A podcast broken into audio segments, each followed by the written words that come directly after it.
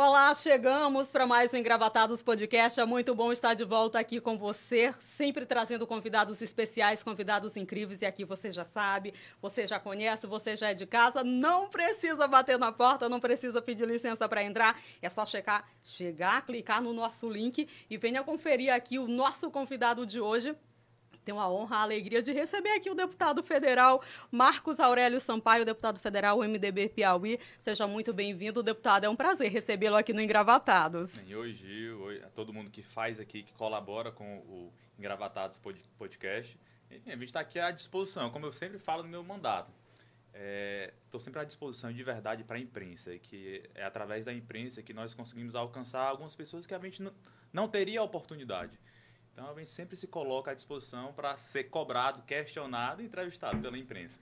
Bom, Ó, não se sinta cobrado, aqui sinta-se em casa, viu? Nosso bate-papo é muito tranquilo, sinta-se à vontade mesmo, tá? tá e é um prazer realmente recebê-lo aqui. Bom, a gente começa, eu já queria começar aqui o nosso bate-papo lhe perguntando, em que momento surgiu o interesse pela vida pública, pela política, deputado?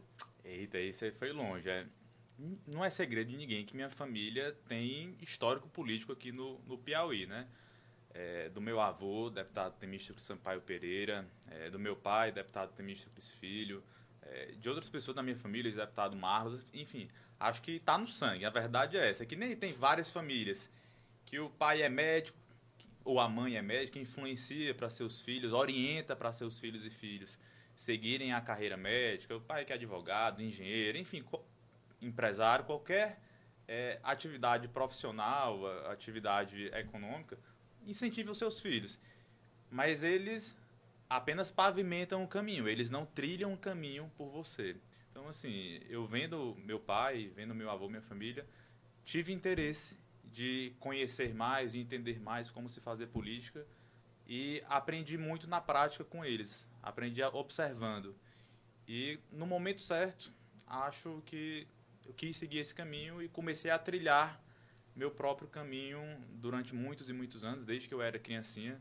Tenho fotos, acho que eu devia ter quatro anos de idade. Um dia desse eu estava remoendo as cores no meu escritório e vi uma foto minha numa convenção, no plenarinho da Assembleia. Eu, eu e minha irmã, acho que eu devia ter uns três anos de idade, uma camisa do MDB aqui na, no peito. Já cedinho.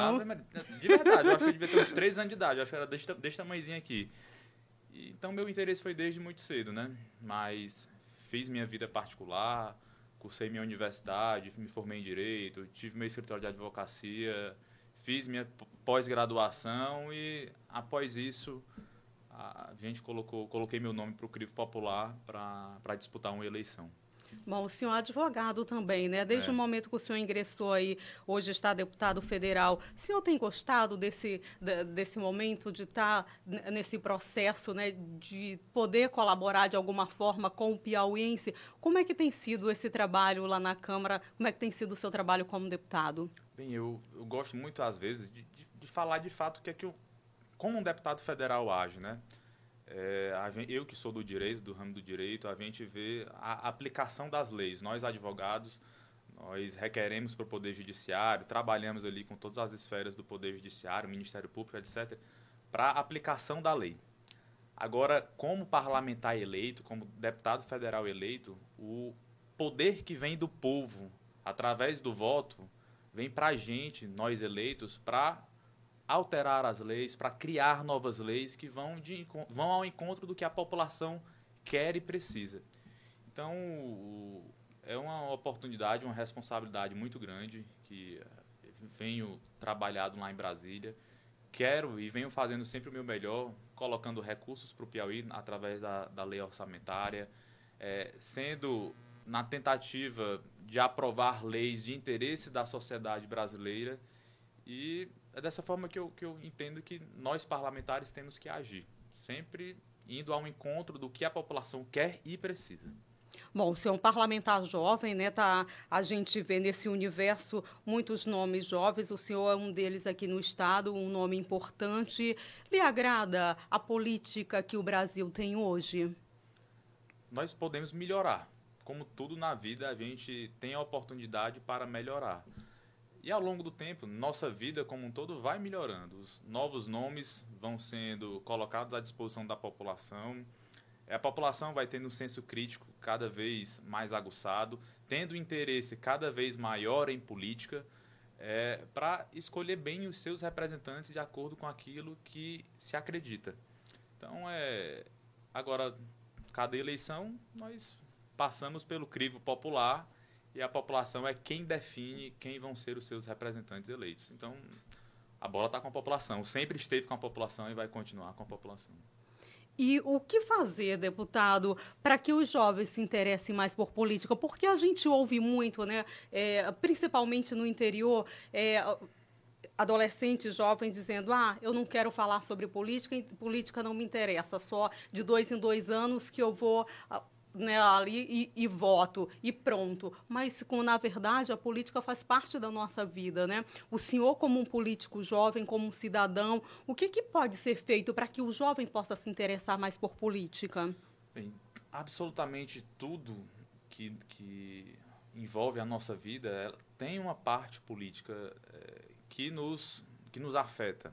É, desde a da energia que na nossa casa ela, ela vem vem cobrada, tem os tributos incidentes sobre a energia elétrica, desde como hoje a gente está vivenciando isso de maneira muito, muito enfática. A questão dos combustíveis, é, a política afeta, a política de tudo afeta, a questão dos combustíveis, é, seja para as pessoas que são prestadores de que vão fazer concurso público, política afeta isso, serviços públicos, enfim, basicamente tudo na nossa vida existe as discussões políticas para aquilo ocorrer daquela forma.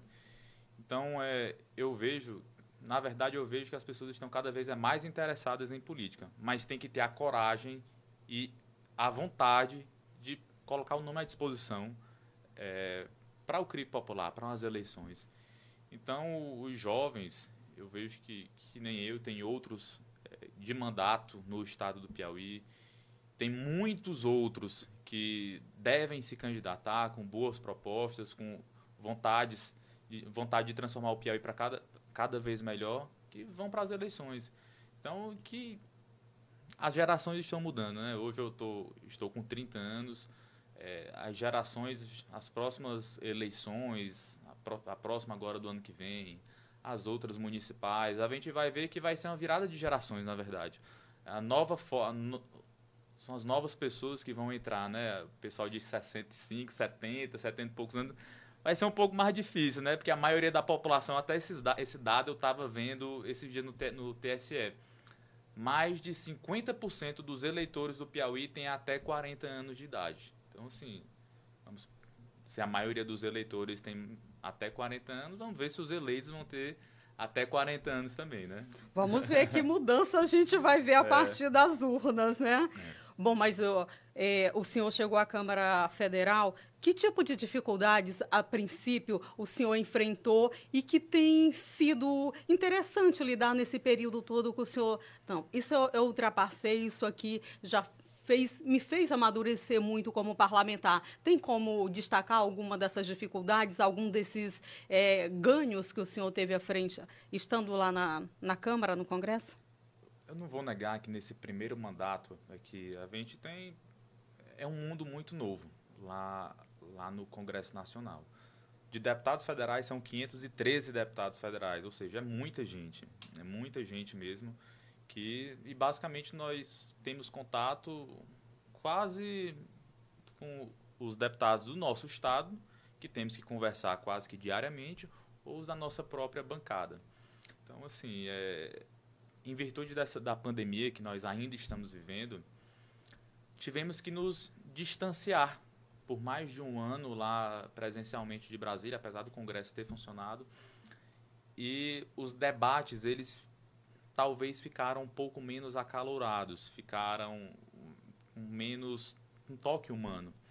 Então, essa dificuldade no nosso primeiro mandato, eu entendo que foi uma, uma bem grande. É, mas o Congresso Nacional, com os sistemas eletrônicos, com as videoconferências, a gente conseguiu superar isso. E a outra dificuldade é, é, de fato, a política brasileira. Né? A política brasileira não é fácil. Nós vivemos em um país que é quase um continente, um Brasil de muitos Brasis. A realidade do Piauí é diferente da realidade do Rio Grande do Sul, que é diferente da realidade do Rio Grande do Norte, que é diferente da realidade do Acre, de Rondônia, do Rio de Janeiro. Então, nós precisamos concentrar esforços para aquilo que a gente conversa lá em Brasília, que a gente aprova lá em Brasília, seja bom para todo mundo, para todo brasileiro, para todo cidadão brasileiro. Então, é, não vou negar que é um pouco difícil. E é uma casa, a, lá o Congresso Nacional, que agora que nós vamos que eu vou completar, completei três anos lá de parlamentar de fato com mandato. Existem pessoas com 30 anos já de, de mandato, ou Muito, seja, né? o que eu tenho de vida, essa pessoa tem de experiência dentro dos corredores do Congresso Nacional. Então, é, é, é, é diferente. Mas a minha, minha vontade, a nossa garra de fazer o que é bom para o Piauí, tenho certeza que ali tem quem tenha mais vontade, não, viu? eu imagino, porque assim, o piauiense tem uma expectativa gigante, né, com, com os seus parlamentares. O senhor é um desses parlamentares. E eu tenho, né, o senhor tem viajado bastante por. É, por todo o estado. Que tipo de demandas o, o senhor recebe nessas suas viagens e que tipo de Piauí o senhor observa viajando, percorrendo o, o estado, deputado? A principal demanda que nós observamos de norte a sul do Piauí se divide entre uma saúde melhor, entre uma segurança melhor e em você ter calçamento na porta da sua casa. Hoje nós estamos aqui na cidade de Teresina, eu e você estamos aqui na cidade de Teresina. Boa parte de Teresina é asfaltada, outra boa parte de Teresina é, já tem sua pavimentação, a pavimentação na porta do morador. E por isso a gente não nota a necessidade disso. Mas a você que nos acompanha aqui no podcast, imagine se na sua casa não tivesse isso, fosse areia, fosse barro, é, que toda tarde sua casa se enchesse de areia, sua cozinha, quando você estivesse fazendo comida para os seus filhos, é, para você, para alguém da sua família, sua cozinha ficasse altamente suja. Então, é uma demanda que, de fato, boa parte do nosso Piauí precisa e uma saúde melhor. Isso é inevitável. Quanto a saúde do Piauí vem realmente melhorando ao longo dos últimos anos, tivemos construções de hospitais, postos de saúde, hospitais regionais, é, mas precisa mais. O que Tem... falta para chegar a esse mais, para que a saúde, como o senhor destaca, possa ser melhor né, para esse cidadão que está necessitando nesse momento? O Piauí é um estado muito extenso. É, de, de uma ponta a outra, em linha reta, creio ter mais ou menos uns 1.200 quilômetros. Ou seja, se for de, por carro, deve superar 1.600 quilômetros. Se você for lá de Luiz, de Luiz Correia até Cristalândia, deve superar 1.200 quilômetros. Então, assim, precisamos de mais UTIs, mas isso custa caro. Custa não só para construir e instalar uma UTI, mas custa para manter muito. Além disso, precisamos de profissionais habilitados, competentes nas mais diversas regiões do Piauí. É, imagine você lá em Corrente, em Avelino Lopes, em Bom Jesus, a, pra, se você sofrer um acidente, sofrer um AVC e precisar de um atendimento com muita urgência, é demorado você chegar aqui em Teresina, é demorado você chegar num, num local mais próximo. Então, precisamos regionalizar. Mas isso custa caro, custa muito dinheiro. Então, Falta recursos? Um pouco de recursos e, um, e profissionais para estar lá 100% todos os dias. Uma UTI ela não pode deixar de ter um intensivista, de ter profissionais habilitados para estarem lá na UTI todos os dias. Falta interesse político também para resolver essa problemática? Não, interesse não. Tenho certeza que o governador do estado tem total interesse em resolver isso. É, o problema é que a, a gente pensa que é somente um ponto. Ah, é só isso e resolve. Mas tem todo um cenário, todo um. por trás, ao redor, com vários aspectos que precisam ser corrigidos e não é fácil. Se a gente pensa que a vida de um governador, de um prefeito é fácil, não é fácil. Nunca é dividido somente entre os que é certo e o que é errado, entre tomar adesão A e tomar adesão B. Tem que analisar profundamente várias coisas. Então, assim, não, não é falta de interesse, não é só e somente só falta de recursos, não é só e somente só falta de profissionais, é uma gama de aspectos que precisam ser ajustados para isso começar a funcionar? Bom, o senhor percorre o Estado, né? A gente já destacou aqui é, sobre a questão da juventude que, que tem clamado, né? Por exemplo, aqui na capital, a, a questão da violência né, tem tem sido cada vez mais constante, né? A gente, quando, quando liga a TV, quando abre um jornal, olha num grupo de, de WhatsApp, né? Sempre é, vendo ali que cada vez mais jovens e jovens, adolescentes estão sendo vitimados, né? Vidas sendo perdidas para a criminalidade. Tem uma preocupação em relação a tentar melhorar essa questão, tirar o jovem de, desse mundo da criminalidade? Como, qual, como é que que tal o debate de vocês, né? ou do senhor com outros parlamentares, com o próprio governador, nesse sobre esse aspecto, porque é um aspecto tão sensível para toda a, a, sociedade? É verdade. Acho que complementando até o que eu estava falando aqui, né?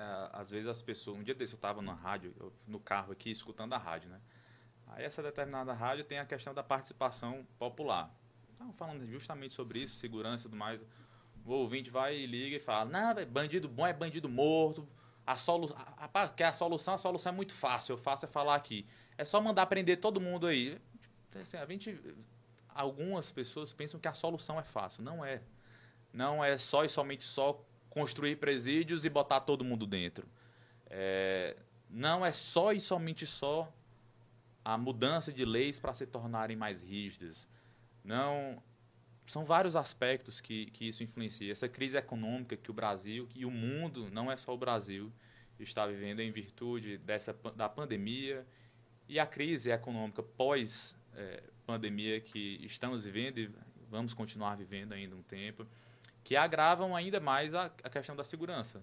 Vem a falta de emprego, vem o uso mais fácil e a compra e aquisição mais fácil de drogas, vem uma, uma família às vezes desestruturada, que não dá atenção e não cria seus filhos de acordo com, com os valores normais que a sociedade é, faz questão que as pessoas tenham. É, então a gente está vendo um avanço, infelizmente, no nosso Brasil da, da falta de segurança pública. E são muitos aspectos que a gente precisa de fato ajustar. Não é uma solução fácil. O Brasil, ele tem um, um a geopolítica brasileira, eu, eu venho estudado isso há, agora um, um pouquinho mais. O nosso Brasil é um país muito extenso.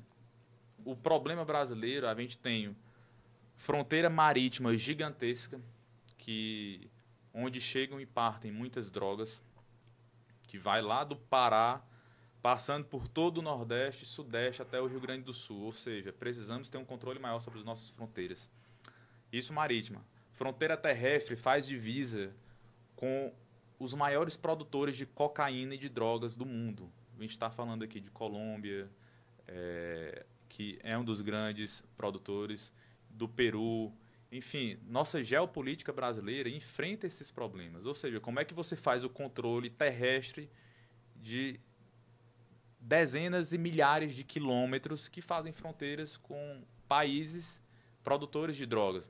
Isso faz com que o Brasil ele seja, além do mercado final é, para consumo, mas que o Brasil seja o meio entre a produção e o consumo final, que pode ir para a Europa, pode ir para a China, pode ir para outros, outros locais. Então, isso faz sim um aumento da, da, da violência, o uso de drogas, enfim, são vários aspectos que a gente tem que tentar melhorar ao longo dos anos para que a gente tenha uma diminuição dessa falta de segurança pública, dessa o, segurança pública. O que tem sido feito aqui no, no Piauí ou e na própria capital, né, como município Teresina, é, tem sido insuficiente para tentar reduzir esse número de, de, que adolescentes e jovens ingressem no, no mundo da, da, das drogas, né, no mundo da, da violência. Qual é a análise do senhor? Bem, a, a bancada federal do Piauí qual eu faço parte, no ano passado nós entregamos é, para o governo do estado, polícia militar, é, polícia civil, inúmeras viaturas, que são meios, são instrumentos é, do qual os membros das, das, forças policiais vão conseguir prestar um serviço melhor. É, temos que fazer mais concursos, lógico que tem que respeitar a lei de responsabilidade fiscal, tem que respeitar inúmeros aspectos administrativos é, para que isso seja feito. Temos que investir cada vez mais em tecnologia da nossa polícia civil, polícia investigativa. Então, assim, nós estamos fazendo a nossa parte ao longo do tempo. Não é fácil, repito, não é fácil ser governar, não é fácil a gente pensar que é uma decisão certo ou errado, ah, tem que investir nisso ou naquilo. São vários aspectos. É, precisamos investir ainda mais na capacitação escolar, pagar bem os nossos professores, investir para que o aluno goste da escola, não, não tenha evasão escolar, para que as famílias de verdade criem seus filhos com os valores é, que a nação brasileira gosta e que a gente crie de verdade cidadãos cidadãos que trabalhadores que vão contribuir com a sociedade cada vez melhor. Estou repetindo aqui várias vezes, não é fácil. A gente pensa que é fácil a tomada de decisões, que é só e somente só um único aspecto, mas não é. São muitos e muitos aspectos que a gente tem que corrigir. Deputado, o senhor teve reunido é, recentemente com a bancada Piauí, né? É, essa reunião foi lá em Brasília. O, o que motivou esse encontro? O que, é que o senhor pode adiantar para a gente? Bem, é, todo ano existem as emendas parlamentares, que são divididas entre individuais, ou seja, cada deputado federal e cada senador pode destinar emendas individualmente, ou seja, da cota de cada um, para os municípios ou, ou o estado do Piauí, para ações na área da saúde, educação, obras de infraestrutura. É, é discricionariedade do, do parlamentar. Além disso, tem a emenda da bancada piauiense, ou seja, os 10 deputados e deputadas federais, os senadores da República, todos nós nos reunimos para definir aonde a emenda da bancada é, vai ser destinada. A emenda de bancada é interessante porque o mesmo que o estado de São Paulo tem, que é o estado, maior estado, maior arrecadação e tudo mais, é o mesmo valor da bancada do Piauí. Ou seja, é, é um valor considerável que, que, todo ano é investido no Piauí. Então, essa reunião foi a que teve, que anualmente nós nos reunimos, uma conversa agradável, uma conversa com a presença da imprensa para dar publicidade é, naquilo que nós fazemos. Então, Você... foi essa, foi o início, a, o pontapé inicial para a definição da emenda das emendas de bancada desse ano. Essa foi a reunião que teve, teve essa semana. Bom. E assim, cada parlamentar vai trazer algumas definições, trazer sugestões para gente, a gente definir. E de antemão já adianto. Creio que 90% a 100% da nossa emenda de bancada deve ser destinada ou para obras de mobilidade urbana ou para investimentos na área da saúde do estado e dos municípios piauienses. Bom, o senhor destacou aí a questão da infraestrutura, né? Falta um investimento maior nessa área aqui no Piauí. É, qual é a visão do senhor so, sobre esse aspecto? Assim, a gente está vendo agora nosso Piauí nos últimos 20 anos melhorou muito sua malha rodoviária, seja a federal ou a estadual. Praticamente, se eu não estou enganado, todos os municípios no Piauí hoje foram ligados por asfalto. Precisa reparar, é, fa fazer novamente o asfalto? Precisa. Como toda obra, ela precisa sim de manutenção e às vezes ela vai se deteriorando e de fato vai precisar construir uma nova né, por, é, por cima. Eu lembro, quando eu era bem novinho, eu não ia para Luiz Corrêa pela BR-343, não. Na verdade, a BR-343 era bem deteriorada na época e a gente tinha que ir ali pela, pela estrada, pela minha querida cidade de Esperantina, né? Passando ali por Joaquim Pires, que ele era boa, que era uma rodovia estadual, era muito melhor do que a BR-343 na época. Então, assim, precisamos de investimentos, precisamos de mais investimentos em infraestrutura, mas eu entendo que nós estamos no caminho certo. A verdade é essa. Precisa se melhorar? Precisa. Não vamos esconder a realidade dos fatos. Existem muitas cidades que o asfalto não está bom. Eu lembro muito bem de um amigo prefeito meu que há muito tempo me cobra do asfalto entre Floresta e Santo Inácio. Isso aí a gente já solicitou ao governador, o governador falou que vai fazer. A estrada de Esperantina para Joaquim Pires, a estrada está sendo, está sendo recuperada é, agora.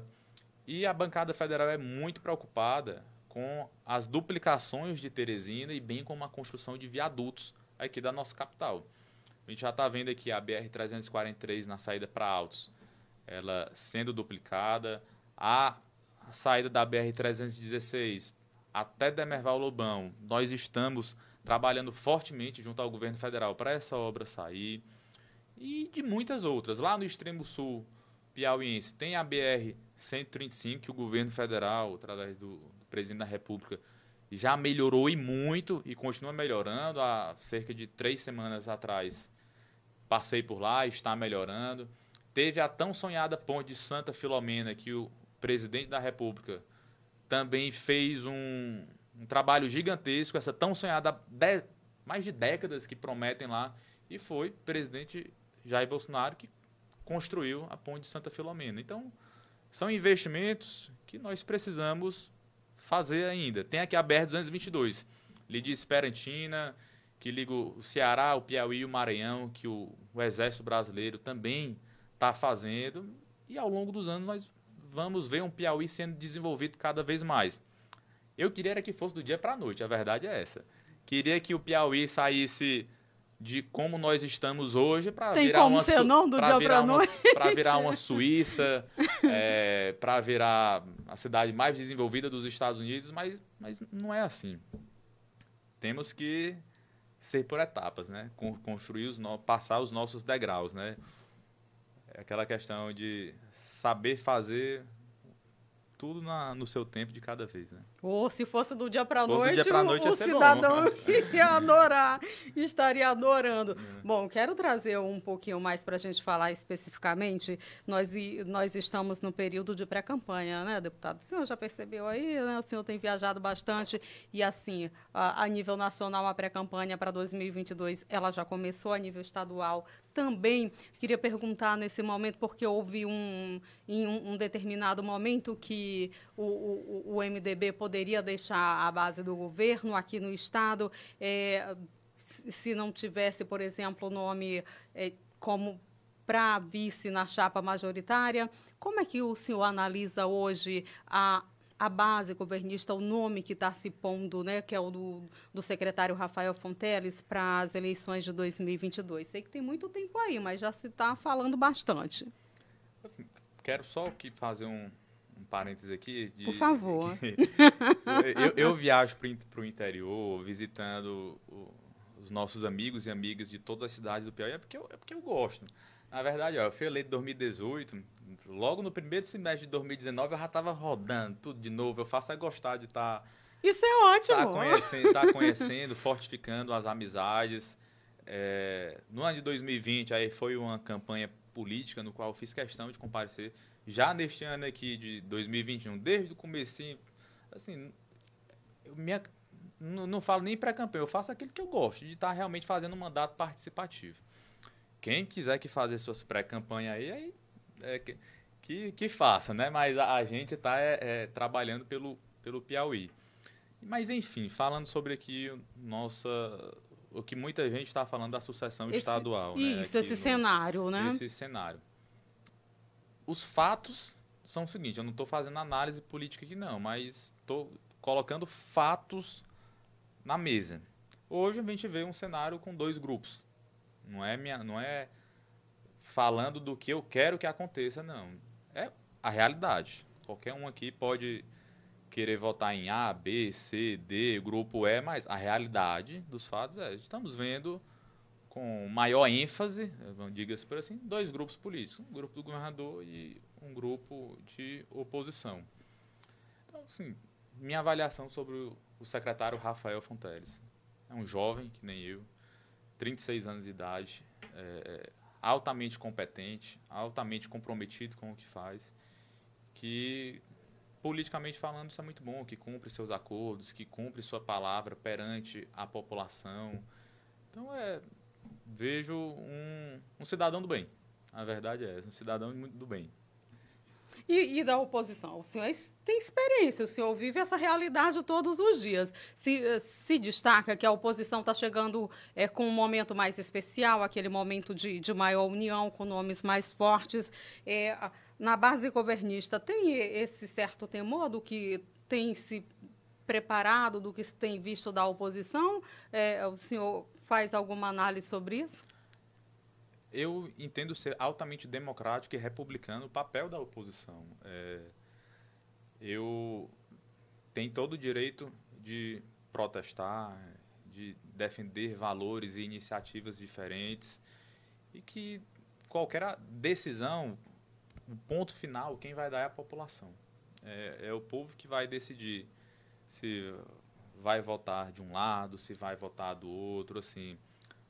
Eu falo e repito muito que tenho convicção, e eu falo até lá de Brasília, eu sou do, do MDB, por exemplo.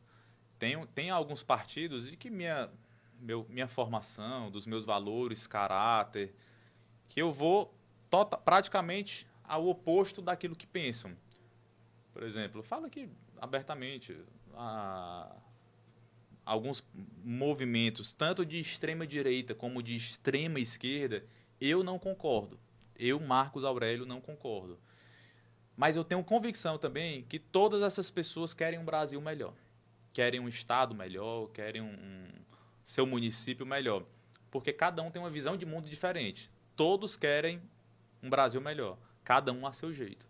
Então, assim, vamos partir de, desse pressuposto e que o povo avalie qual é o Piauí que vão querer é, melhor a partir de 2022. Né? Eu vou tirar aqui do Piauí, eu vou para o cenário nacional. Vamos para o cenário nacional. O MDB está figurando aí com nome, né? Um possível nome para a presidência, né? A presidência da República, da senadora Simone Tebet do Mato Grosso do Sul. Uh, se destacou, tem se destacado bastante né, no trabalho no Senado Federal, na CPI da Covid-19 também fez um, teve uma atuação importante. Qual a análise do senhor sobre esse possível nome da senadora Simone Tebet, que ainda não disse sim, né? E é.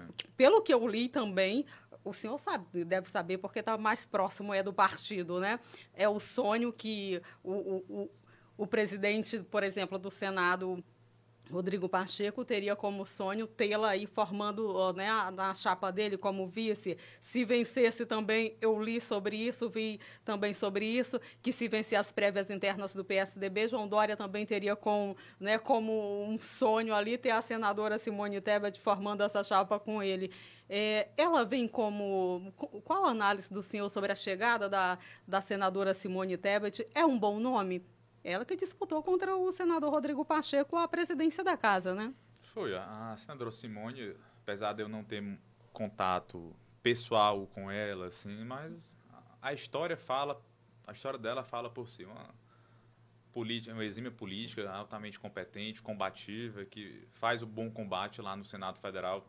As pessoas podem não concordar com aquilo que ela fala, com aquilo que ela defende. Mas a gente tem que concordar que ela é uma boa combatente. A verdade é essa, que ela uma mulher guerreira, batalhadora, que defende aquilo que ela acredita ser bom para o Brasil, para as pessoas que ela representa. Então, se assim for o desejo dos filiados do MDB, se assim for o desejo da ala política, é, da presidência, direção, delegados, enfim, do MDB, que a gente vá para uma campanha no ano que vem com, garra, com vontade de ganhar de verdade.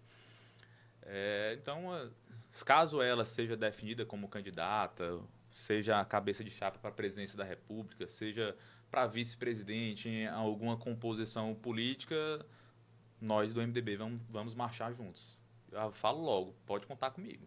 Para onde o MDB for, a gente, a gente vai vai estar tá junto. O que eu desejo para nosso Brasil, isso serve para todas as alas políticas lá que forem candidatos ano que vem. Equilíbrio que a gente tenha equilíbrio, que os nossos candidatos e o ou a presidente eleita no ano que vem tenha equilíbrio, tenha sensatez, que saiba unir o Brasil ao invés de dividir. Minha vontade é essa. E aqui no estado, o MDB chega forte. Figurou o seu, o seu nome ao invés do, do nome do, do, do seu pai para formar essa chapa com é, na vice, ali, a chapa majoritária com o secretário Rafael Fonteles, ou era só conversa mesmo de bastidores, deputado? Rapaz, essa nem eu escutei essa conversa, a verdade é essa. nem, nem eu. O MDB é um partido muito forte aqui no Piauí, a gente sabe disso. Temos uma bancada estadual de seis deputados estaduais, um deputado federal, um senador da República, inúmeros e inúmeros prefeitos. Temos o prefeito da capital, o doutor Pessoa, essa grande liderança no, na, no estado do Piauí, já que Teresina representa 40% da, do nosso estado, termos eleitorais, de representatividade política. Então, o MDB é um partido muito forte, que está sendo, sim, o que eu, que eu sei também pela imprensa, que eu vejo observo pela imprensa, é que a, a composição de uma possível chapa para o ano que vem, o MDB fará parte. E é isso que eu defendo, defendo que o espaço do MDB, que o MDB tem espaço na chapa majoritária, seja na indicação do candidato ou a vice-governador.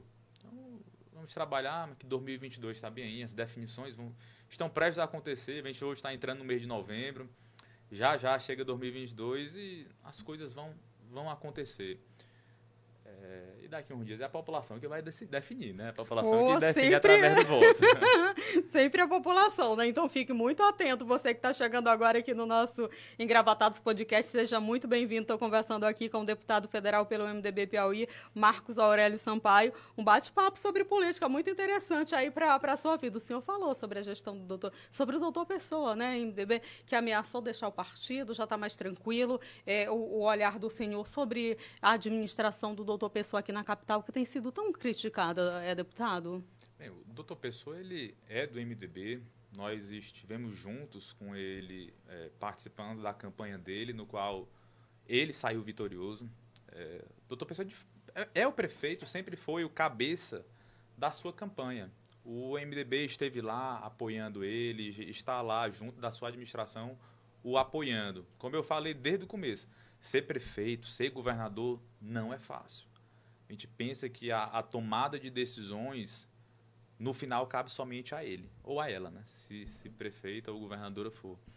Então, assim, o, o, a gestão da, do prefeito doutor Pessoa, ele desbancou um grupo que estava no poder há muitos e muitos anos, há, sei lá, acho que mais de 30 anos, antes de eu nascer, a verdade é essa, estava aqui à frente da prefeitura de Teresina.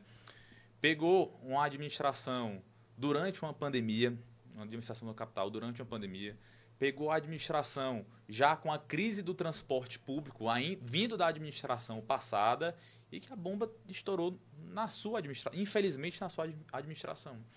E eu estou vendo e acompanhando a sua boa vontade, a sua iniciativa de tentar resolver esse problema logo para a população. Repito, ainda agora, queria que fosse do dia para a noite, mas não é, de, de fato não é. É espero, torço, trabalho, quer, me coloco à disposição para ajudar todo e qualquer problema de Teresina junto à administração do doutor Pessoa. É um homem no qual eu acredito, que eu confio e que, repito, tenho a vontade de ver Teresina cada vez melhor. Tenho convicção disso, que doutor Pessoa queria ver logo resolvida essa crise do transporte público, que quer ver uma cidade de Teresina cada vez melhor e mais desenvolvida mas administrar não é fácil. Precisamos superar muitas e muitas dificuldades. Eu tenho certeza que o doutor Pessoa é mais que capaz de fazer isso. Nesse período que o senhor está como parlamentar, como deputado federal, qual o trabalho, né, que, é, qual a emenda, qual o projeto que o senhor fez que diz esse aqui foi mais importante, impactou é, é, um número maior de famílias, eu não poderia deixar de fazê-lo? É, nós, da bancada federal, repito, a gente trabalha muito intensamente para a questão das duplicações das BRs de Teresina, da pauta municipalista, que nem eu falei no começo aqui, precisa, destinamos muitos recursos para as prefeituras fazerem essas obras que é necessário nas cidades. Aqui em Teresina, por exemplo, já está na conta da prefeitura de Teresina uma emenda minha para reestruturação e investimentos na, no abrigo de idosos na casa Frederico Alzanã, no qual, inclusive, há alguns anos, antes do doutor Pessoa ser eleito, eu, doutor Pessoa, deputado Temístocles Filho, vereador Zanito, nós fomos lá pessoalmente é, conhecer melhor a casa e eu, cumprindo agora um compromisso político, pessoal e de coração, colocando recursos para a Casa Frederico Ozanam e a pauta municipalista da saúde. É isso que nós precisamos. Engraçado que uma coisa vai sempre puxando a outra aqui. Repito, queria que fosse da noite para o dia. Fui eleito em 2018, mas a, assumi o mandato apenas em 2019. Então, nossas indicações de recursos orçamentários, de emendas, elas precisam passar por uma burocracia, pelos órgãos de controle, por toda a questão, questão necessária, porque é dinheiro público. Precisa ter zelo, precisa ter cuidado, precisa ter essa burocracia para ser investido. Então, muitos dos nossos recursos para obras estão prestes a sair do papel, para você ter noção, de 2019. Agora estamos tá no final de 2021.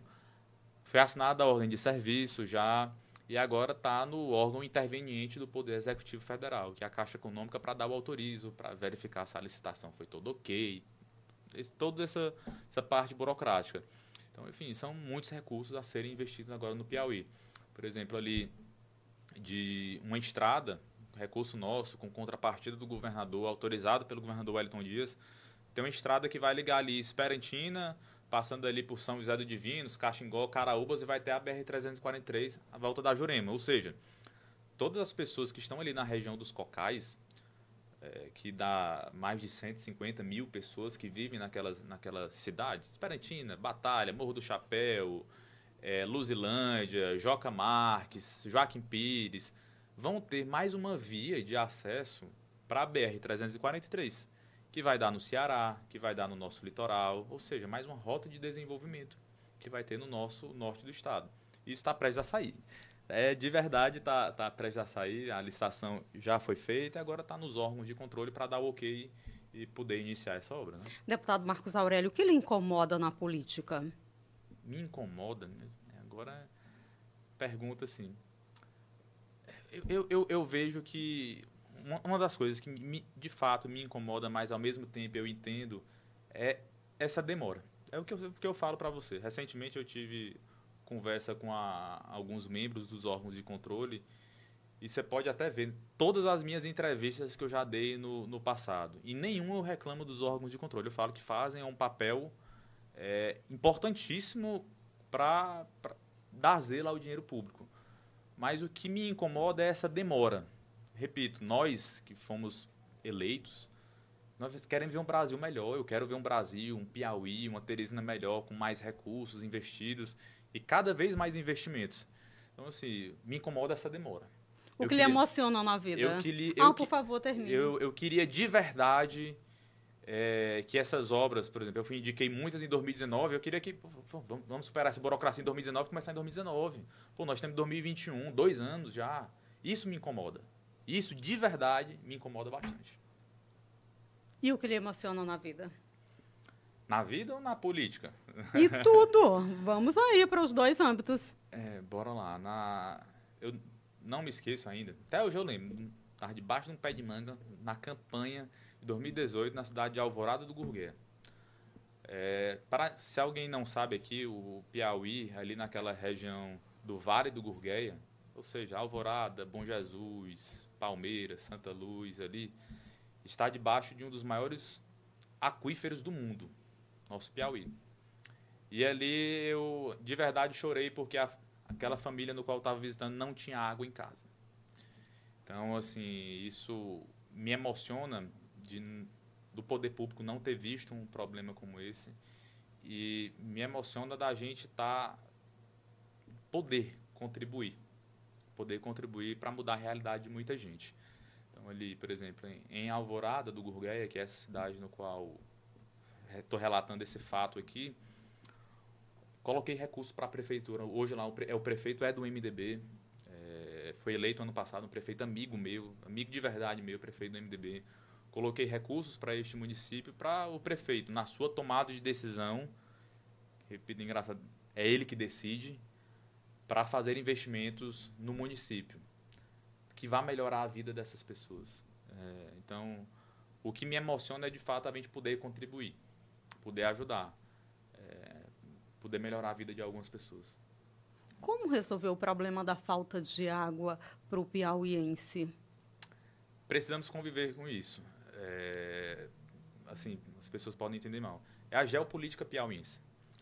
Vamos lá, como vai resolver o problema do extremo frio lá na Sibéria? Tem que, tem que conviver com isso. Como vai resolver o, a, a geopolítica piauiense? Onde o Piauí está inserido?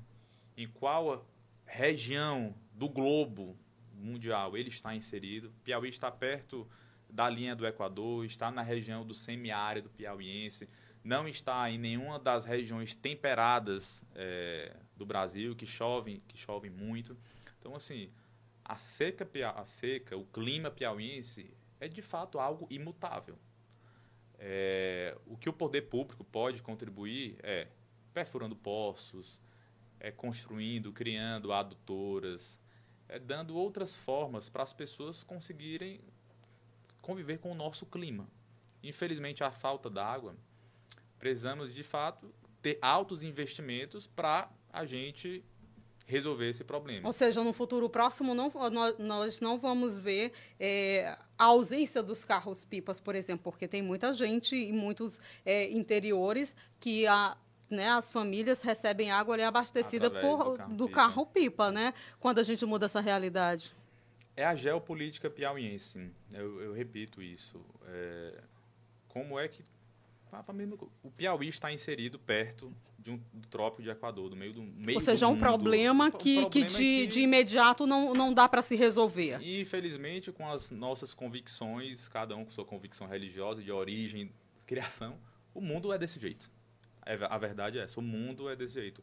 O Piauí, o Ceará, algumas regiões aqui do nosso Nordeste, elas de fato têm seca. É de fato, tem um clima muito, muito árido o que o poder público, que o homem, homem que eu falo, nós como seres humanos podemos intervir na natureza, é criar, por exemplo, que nem estão fazendo lá os canais do Rio São Francisco, é, para aba tentar abastecer e perenizar alguns rios, é tentar realmente fazer isso. No Piauí, construir postos, tentar construir um alto investimento para a construção de adutoras, mas a seca é o que nos o que foi nos colocado aqui na nossa realidade, no nosso mundo. Graças a Deus, nós temos o rio Parnaíba, que é um rio perene. A verdade é essa. Temos esse aquífero no qual eu acabei de falar, que podemos usufruir dele num, num futuro. Então, eu torço, queria que isso aqui fosse resolvido do dia para a noite. Mas, de fato, não é desse, dessa forma que as coisas acontecem. Então, enquanto isso, o governo tem que dar continuar dando essas soluções paliativas. É o que é vai resolver o problema? Não, não vai. Sofrimento continua. O sofrimento, infelizmente, continua. Queria eu ter o poder de construir as estruturas necessárias para acabar com a sede de todo piauiense, para é, banhar de água a terra de todo mundo que produz. Mas, infelizmente, esse poder eu não tenho.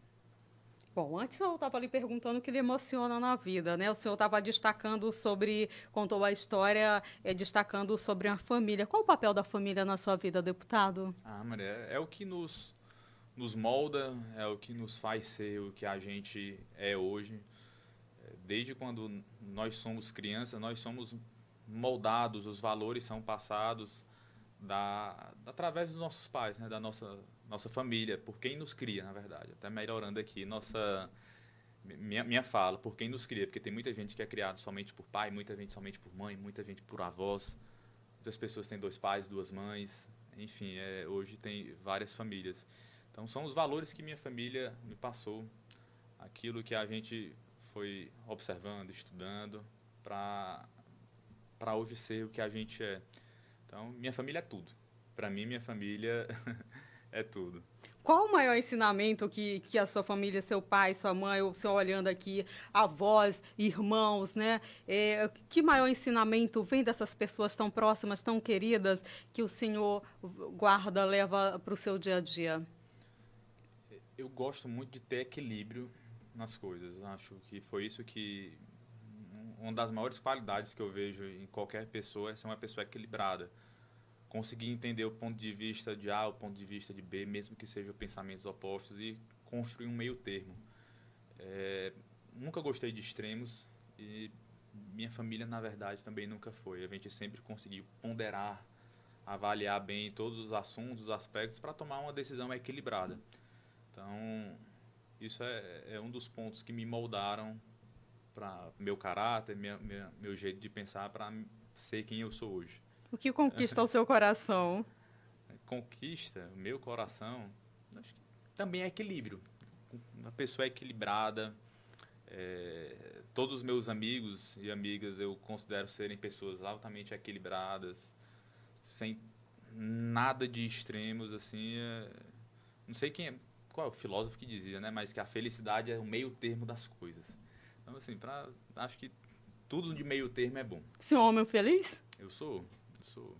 Quero ser mais, quero. Sempre a gente tem que, a gente tem ambições, né? Não somente de construções sociais, né? Que a gente quer, quer alcançar, por exemplo, de família, filhos, alguma coisa assim. Pensa em tê-los? Ano que vem. Já? 2022! 2022. É. Isso porque a gente eu posso falar sobre o senhor está mudando agora uma nova ah, etapa, é? uma nova etapa da sua vida é, daqui a dois dias. Daqui a dois dias. Vem casamento aí, deputado. É, daqui dois dias me caso, né? A, a e filho já para 2022. Demora não, até logo. Já acertou com o amor da já, vida? Já acertei tudo tudo combinado já. Não, falando sério, é, é um momento especial, né? O senhor é uma nova etapa, é. encontrando o grande amor da sua vida. Tá, é. qual, como é que tá essa expectativa, coração? Porque para mulher é muito especial, né? Coração acelerado o tempo todo na correria. Ó, daqui a dois dias o senhor tá na entrevista aqui comigo, deputado. Tinha que estar tá se preparando para o casamento. É que nem eu e a Manuela a gente fala, né? É nosso, nosso amor tranquilo, nosso amor equilibrado é, intenso quando tem que ser, mas com muita razão, muito equilíbrio. É por isso que a gente dá certo. Então, é, tô aqui com a cabeça resolvendo, pensando em algumas coisas no casamento. A gente já libera, Manuela! Para resolver com ela. Mas é, essa nova etapa eu já estou ansioso para de fato e para que de fato aconteça. Né? Daqui dois dias a gente vai ter Marcos Aurélio e Manuela casados, de fato, casados. Bom, de já parabéns, felicidades para o casal, Obrigado. que tudo dê certo e que vença as crianças em 2022, é, né? logo. Ó oh, pai! Manuela, se prepara, vem filhos por aí. Eu vi que o, o senhor gosta muito de criança, né? O senhor postando umas fotos com a sua filhada. É. Qual qual o papel da. É Sophie? Sophie. Sophie, né? Sophie. Qual a importância, o papel da Sophie? na sua, na sua vida, deputado? A, a Sofia é tudo pra gente, né? Pra, pra nossa família, o amor da casa. É, aconteceu uma tragédia na nossa família, na verdade é essa. Tivemos meu cunhado que faleceu em virtude da Covid, com 36 anos de idade, uma pessoa saudável, trabalhadora, que saiu lá do Paraná para investir aqui no Piauí, em fazenda aqui no sul do Piauí. E infelizmente foi mais uma das vítimas dessa pandemia. E deixou minha afilhada, né? Afilhada com dois anos de idade. Mas que nem eu falei para minha irmã, que nem minha mãe é, meu pai fala, minha mãe fala. A ausência do Micael vai ser sempre sentida. A verdade é essa. Mas que elas nunca vão ficar desamparadas. Isso é o mais importante, é, né? Tem ter um apoio ali sempre, é, né? Verdade. Família, né, deputado? É, Gente, tá chegando. Estou conversando aqui com o deputado federal pelo MDB Piauí, Marcos Aurélio Sampaio. Nesse bate-papo, chegamos à família. Uhum. chegamos à família. Bom, a gente fica na torcida mesmo que o senhor tenha muita sorte, muitas felicidades e que venham vários filhos, né? É. Se for do desejo dos dois, é. né? Que venham vários. Que venham... E, o, e o esporte? Eu vi que o senhor já mudou de faixa no jiu-jitsu. Me conta um pouquinho dessa história. Pratica jiu-jitsu? Pois é, né? É praticava até a, praticava antes, até antes da pandemia, né? Assim, o jiu-jitsu é um esporte de muito contato, contato muito próximo, a verdade é essa, né? Então precisava de distanciamento. Logicamente, precisava de distanciamento. Então, é, durante esse período da pandemia, de fato, me afastei. É, infelizmente, agora eu estou com, fazendo tratamento médico de coluna com 30 anos de idade, mas minha coluna, eu acho que uma pessoa com 85 que anos de idade é isso, tem uma coluna deputado? melhor que a minha. A verdade, não, sem brincadeiras, aqui é problema sério, muito sério, sério de, de, coluna. E o jiu-jitsu é um esporte de alta intensidade, que tem muita torção na coluna, muitos movimentos bruscos. Então, estou tendo que fazer reabilitação, me reabilitar, me recuperar para poder voltar para esse esporte. Comecei, acho que comecei em 2010 ou foi 2011, é, com a mesma equipe. E até hoje estou e gosto, admiro a, minha, a mesma equipe no qual eu pratico aqui em Teresina. Parei, Continua faixa parei, roxa ainda parei ou mudou? No ano passado, é, faixa roxa. Faixa roxa, né? É, daqui a alguns dias, quando retornar de fato aos treinos, aí vamos recuperar o ritmo, fazer os treinos como o professor determina Mas e depois a, é o professor que avalia. Se muda de faixa, não. Verdade, ó, que eu, Mas a questão da coluna tá liberado para voltar? Ainda não. Ainda, ainda não, não, né? É o que o professor sempre falava. No faixa não dá conhecimento, não. Ah, eu quero mudar de faixa. Não, faixa não dá conhecimento, não. Faixa reconhece o conhecimento que você tem, né? Ou seja, ah, o cara é faixa roxa, o cara é faixa... Não, é... Você me... tem que merecer usar a faixa, né? Então, não é porque o cara tá lá, não, eu quero logo passar para a faixa preta, eu quero logo... Não, tudo com calma, porque a faixa não vai, não vai lhe dar conhecimento, não. A faixa vai reconhecer o conhecimento que você tem. Bom, que o senhor consiga se recuperar e que volte é. aí para a prática, né? A gente está nesse momento de retorno aí da né, vacinação é. acontecendo com, em maior velocidade. Já passamos aí dos 54% da população brasileira vacinada. Isso é um momento e a, a vida está começando a voltar aí, diríamos, à normalidade. Eu a gente está chegando ao finalzinho aqui do nosso bate-papo. O senhor falou de filhos, né? Está tá dando um passo super importante agora. Vem o casamento, vem a construção aí de, de uma família, né? Tudo muito amor, tudo junto e misturado. É, o que o senhor pensando aqui, a gente está bem, bem distante, mas 2022, o senhor já quer os filhos. Assim, para a Sophie, para os seus filhos, que, que legado o senhor pensa de agora em deixar para as pessoas que o senhor tanto ama, para as pessoas que o senhor tanto gosta? Bem, eu quero deixar, como todo mundo quer, né? É um Brasil melhor, uma cidade melhor. Enfim, fazer com que quando eu deixe esse mundo, não só o mundo político, esse mundo, quando eu parta, que eu deixei ele melhor do que quando eu nasci, né? Então, é, é esse o legado que eu entendo que nós, todo ser humano, temos que deixar para os nossos, nossos filhos e futuras gerações. Seja na parte dos nossos valores, que a gente diminua preconceitos, diminua esses pensamentos ruins que abalam muita gente, seja para o nosso meio ambiente, né? Deixar uma cidade melhor, uma cidade mais limpa, um meio ambiente mais preservado. Então é, é o futuro que eu quero para o Brasil e para o mundo. É isso, gente. Nós estamos chegando ao final aqui do Engravatados Podcast, conversando hoje com o deputado federal pelo MDB Piauí, Marcos Aurélio Sampaio. Deputado, quero lhe agradecer demais por esse tempo que o senhor disponibilizou aqui para a gente e dizer volte aí, felicidades no casamento, né? Boa sorte que venha os filhos, muito sucesso no trabalho. E, ah, eu esqueci de perguntar. É. 2022 está chegando. É. Vem reeleição aí? Vamos colocar né, para o crivo partidário e, posteriormente, para o crivo da população. Tem vontade, Marcos Aurélio? Tenho. Tenho, tenho vontade de, de continuar trabalhando em prol do Piauí, em prol da população piauiense lá no Congresso Nacional. Então, nosso nome vamos colocar para o partido, para avaliação lá na, nas decisões partidárias e, posteriormente, para a população decidir. Bom, para a gente finalizar realmente, qual o que, que o senhor diz aqui para os nossos internautas né, que estão acompanhando a gente, para o piauiense de uma forma geral, o que, que o senhor gostaria de dizer aqui para finalizar o nosso engravatado de hoje? Bem, eu, o que eu desejo, a característica que eu venho falando aqui durante todo esse podcast, aqui, essa entrevista, é equilíbrio. É, gosto muito de falar, foi uma frase que escutei no Twitter, vi, vi no Twitter algum tempo atrás, que eu gosto e quero ser extremamente equilibrado. Sabe, Marco Eu quero ponderar para o extremismo, eu quero ser extremamente equilibrado. É, para que a no, nossa avaliação, nossa forma de pensar, a gente, lógico, tenha nossas convicções, tenha nossos pensamentos, mas que a gente consiga sempre alcançar um equilíbrio.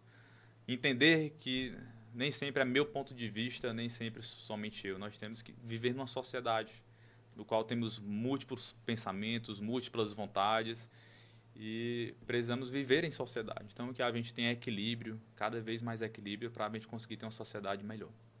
E é com essa mensagem que a gente chega ao final aqui do Engravatados Podcast. Muitíssimo obrigado. Não se esqueça de se inscrever aqui no nosso canal. Conversei hoje com o deputado federal pelo MDB Piauí, Marcos Aurélio Sampaio. Muitíssimo obrigado. Volte sempre, deputado. Foi um prazer.